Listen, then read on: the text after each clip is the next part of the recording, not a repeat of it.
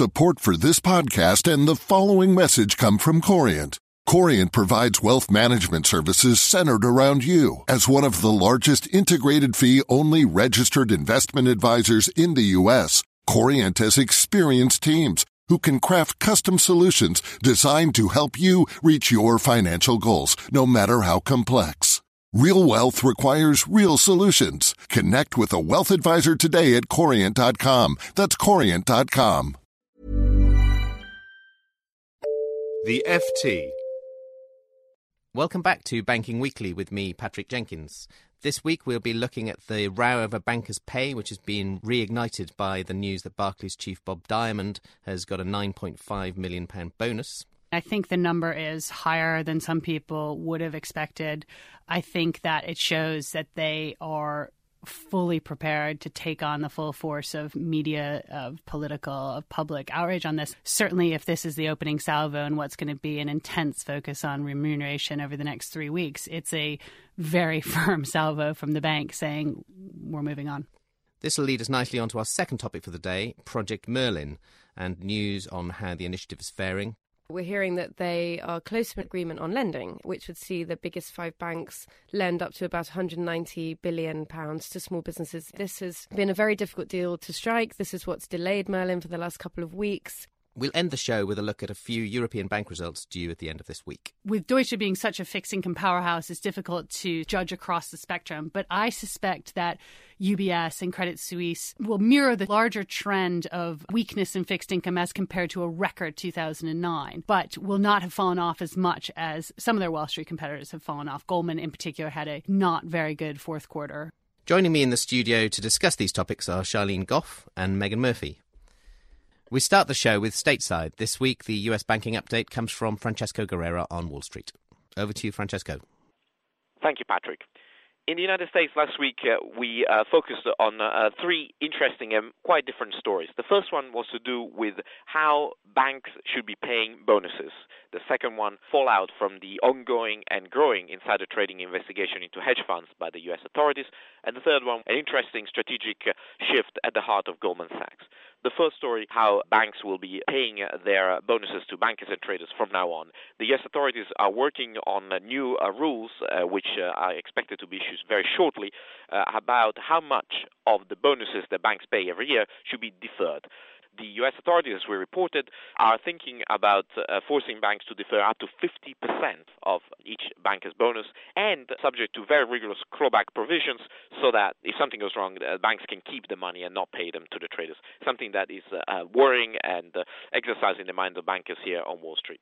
The second story, an aspect of the insider trading investigation that the uh, Securities and Exchange Commission has been carrying out into hedge funds. This time it involved the largest uh, hedge fund in the US, which is called SAC, run by a very high profile manager called Steve Cohen. Uh, Mr. Cohen wrote a letter to investors, which uh, we reported on, that said that uh, the investors in that fund will not suffer any financial damage from the uh, insider trading investigation. Now, we have to point out that no one at SAC has been charged, and SAC itself has not been accused of any wrongdoing.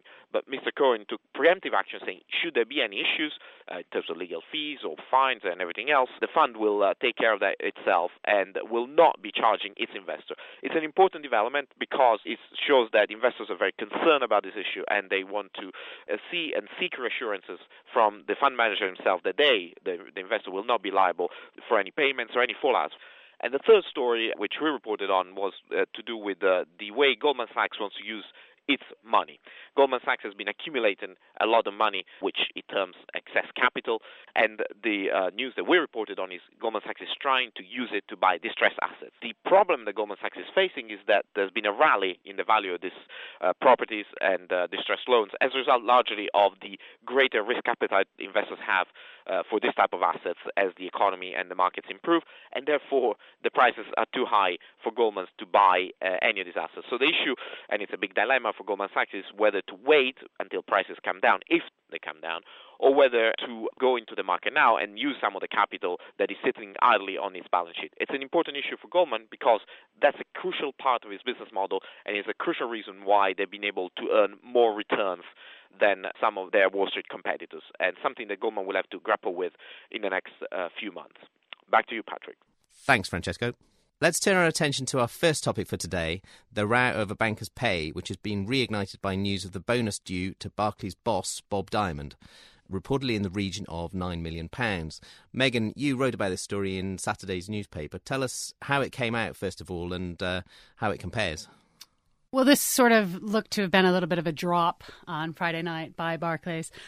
Credit to them. I mean, if you want to place a story like that, um, you know, that's one way to do it with little follow up. But the essence is is that it looks like Mr. Diamond's going to be taking home as much as 9.5 million pounds. I, I think it'll be a shade over nine, and he is going to accept his bonus this year. As people may recall, last year and in 2008, um, senior bankers and the bank chiefs waived their bonuses entirely. That Stephen Hester, Eric Daniels, etc., in an attempt to sort of shore up what were very fractious relationships with the government. There seems to be a near universal opinion this year that a that gesture was not appreciated by either politicians or the public. The banks have found it very difficult to sort of improve their relationships with the government. But B, also that this is now two years people have gone without taking their bonuses. And actually, from speaking to many senior bankers, we all know at this table that they feel it is actually somewhat bad for the industry to not take them because it therefore goes into this prolonged period of what they would call not normal conditions for banking.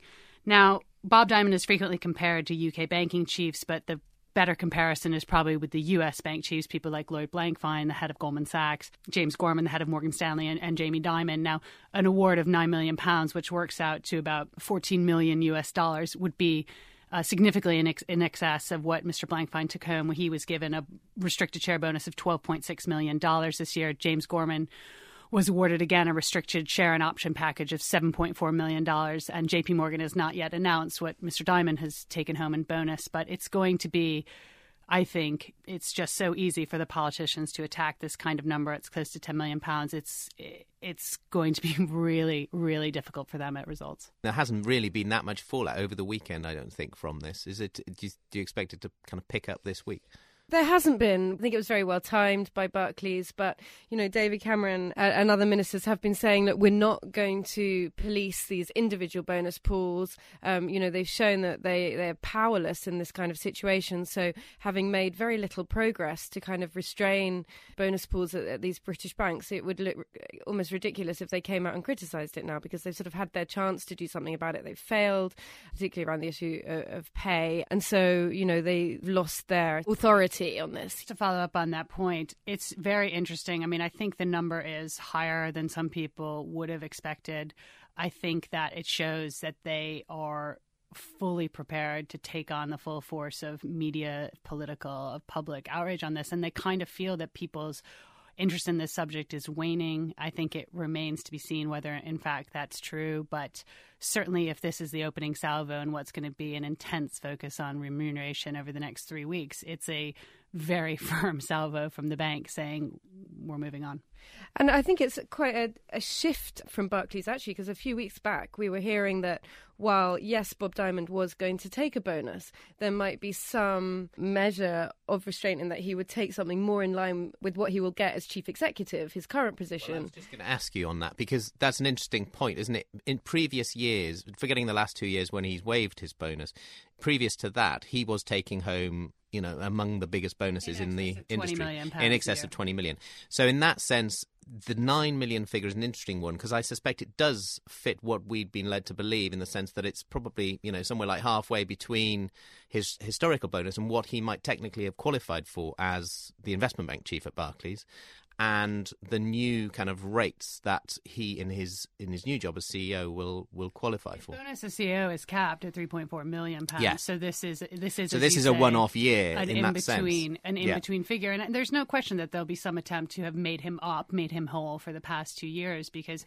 you know, looking at the figures that BarCap is is going to come out with, it, it will not have as good of a year if you strip out the sort of lower loan impairments and fixed income, et cetera, and lower write offs. The numbers will not be as good as they were last year underlying and trading and, and, and in various other divisions. So that's going to be interesting. So there's no question that it's it's an attempt to make him up as well. And going forward, he won't be able to get quite this size bonus, but I think it's going to be incredibly controversial come results. And it also therefore, but doesn't set the tone, if you like, for the likes of Stephen Hester, as he was saying, or Eric Daniels, and so on, which are likely to be in the, the low single digit millions, I Although guess. it's important to know that Stuart Gulliver, who is obviously you know, now has taken the head role, Well, at a similar position. Yes, exactly. Will be compensated based on his investment banking chief position. We've been led to believe, Yeah. and is also looking at nine million, which is exactly the same as he took home last year. Very good. Now, the the interplay between this and the the ongoing Project Merlin, which is the effort by the banks and the government to strike some kind of peace accord going forward, is interesting because leading that whole drive from the bank side is John Varley, the previous chief executive of Barclays and the man that Bob Diamond replaced. It's hard to think of two men that are more different. John Varley is the epitome of the English establishment. Bob Diamond is the epitome of Wall Street, really. We are told that one of the reasons why John Varley went three months ahead of his original departure date at the end of last year was because of the tension between Bob and Barclays in terms of the attitude to pay, particularly, and lending and the relationship between them and, and John Varley, who was obviously pushing from the other side for restraint on bonuses in order to be able to strike this peace accord with government.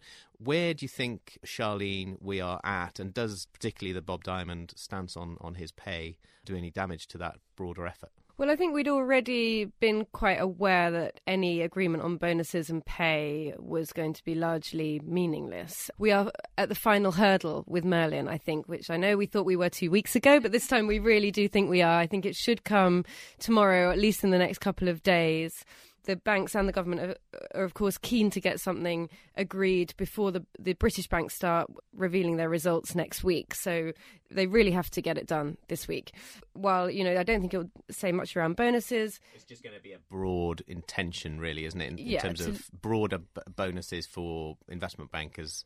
Yeah. Uh, we think maybe the UK bonus pools will be down Will be lower, what they otherwise would have Yeah. been, and so on. Yeah. And they've also been trying to strike an agreement over greater disclosure to give the public a bit more information about how their top earners um, are paid. But the most important point that will come out of it will be the agreement on lending. And this has been a very difficult deal to strike. This is what's delayed Merlin for the last couple of weeks. Uh, we're hearing that they are close to an agreement on that, which would see the biggest five banks lend up to about 190 billion pounds to small businesses this year. But again, I mean, whether this is at all meaningful is yet to be to be seen. Really, I mean, the banks would do pretty much that this year. I mean, they're they're due to lend about 180 billion. So. Um, you know the government has had to reduce the target down a bit for the to get the banks to sign up to it. So it's only going to be marginally above what they would do this year, um, and I think this has been really problematic to to sort out with them. I mean, they don't want to be seen to be pushing the banks into reckless lending. They don't want them to be forced to lend into an economy that's um, still. Uh, very shaky, um, so the you know this has been a, difficult one to, to to get sorted, but we should have some more news on that in the next couple of days. I Megan, think there's just yeah. a huge amount of irony here in the fact that, you know, as you discussed, and lending has been the huge sticking point, and it's this push for this certain number and these targets on lending when it almost, you know, there is then the opposite of what was saying, well, do you want us to lend to businesses that aren't credit worthy or business, you know, and, and that there is this huge tension there. And the other big thing is as I understand it, there's going to be this commercial get out of banks that the loans that they do not make because of you know lack of credit worthiness won't be counted against, and it's still going to be a gross figure. So how banks are you know how they're actually going to measure whether people are hitting these targets um, is going to be And incredibly also, difficult. what they're going to do if they don't hit them, which, as far as we know, is pretty much nothing. So, the example, the only example we've got to, to base it on is what happened to RBS and Lloyds, which have been uh, subject to these kinds of targets uh, for each of those banks for the last couple of years and have not hit them and haven't been punished in any way. So, uh, I mean, it's more of just getting an agreement that banks will do everything they can to support businesses that are viable. Which, you know, of course, in commercial interest, they would be doing that anyway. I mean, if there's a good uh, proposition to lend money to, they're going they're going to do it anyway. So, I think one of the most worrying statistics on that is that I just uh, had a meeting earlier on this morning with uh, some people at Bank of America who were saying that they were encouraged by a new trend in their small and medium sized lending in the States.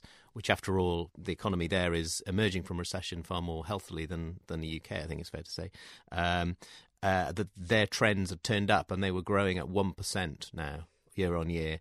Uh, if you think that the, the lending targets from the from this Merlin project is likely to push the banks into 20% increases, that's kind of uh, concerning from a shareholder point of view. But as you say, uh, probably empty empty targets and no punishment. So um, we'll we'll see what actually comes out, and hopefully by this time next week we'll be able to report back on on the the actual concrete um, project uh, announcement. Let's move on to our final topic for today the bank results due this week from Europe.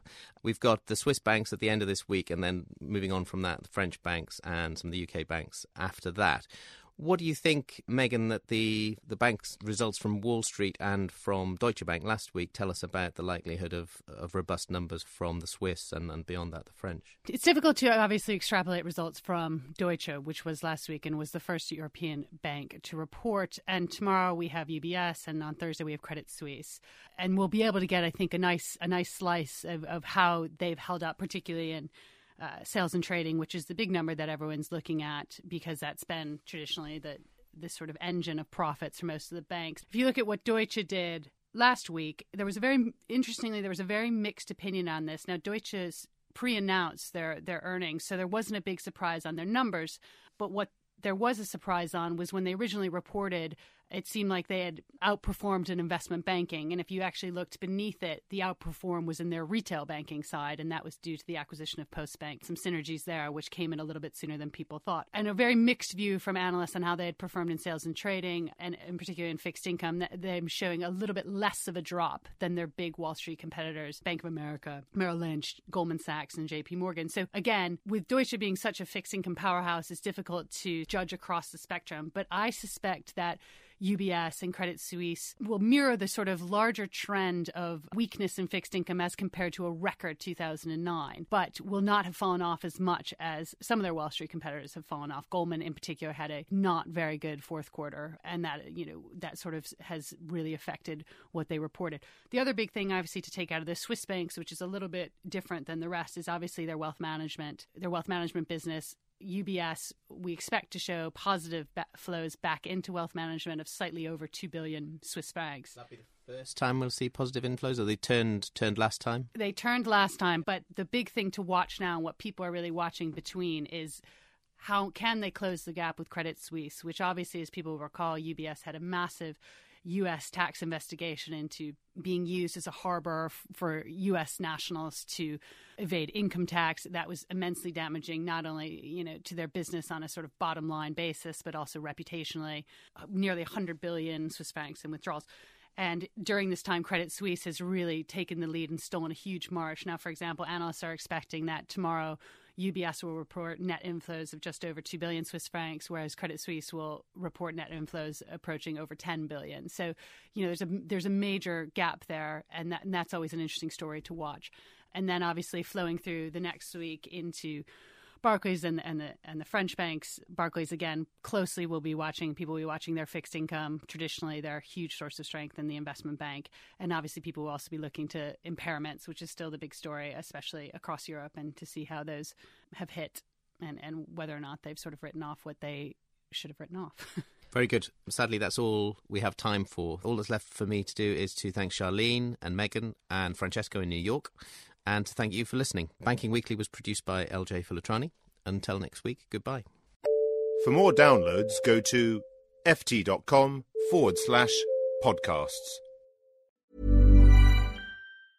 Support for this podcast and the following message come from Corient. Corient provides wealth management services centered around you. As one of the largest integrated fee only registered investment advisors in the U.S., Corient has experienced teams who can craft custom solutions designed to help you reach your financial goals, no matter how complex. Real wealth requires real solutions. Connect with a wealth advisor today at Corient.com. That's Corient.com.